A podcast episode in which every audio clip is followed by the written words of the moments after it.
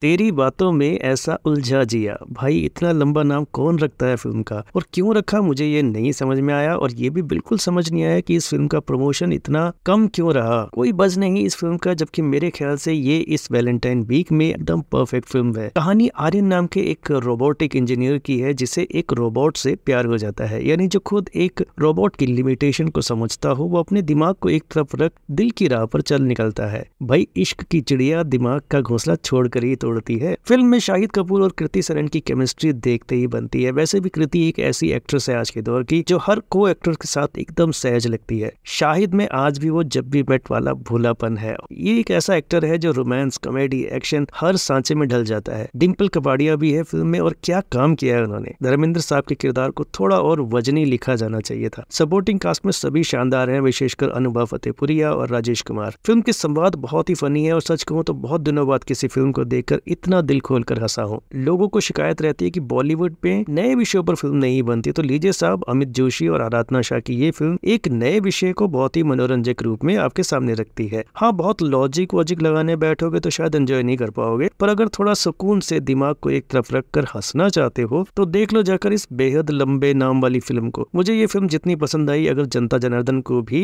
आ जाए तो हो सकता है कि बिना किसी शोर शराबे के रिलीज हुई ये फिल्म एक डार्क हॉर्स साबित हो जाए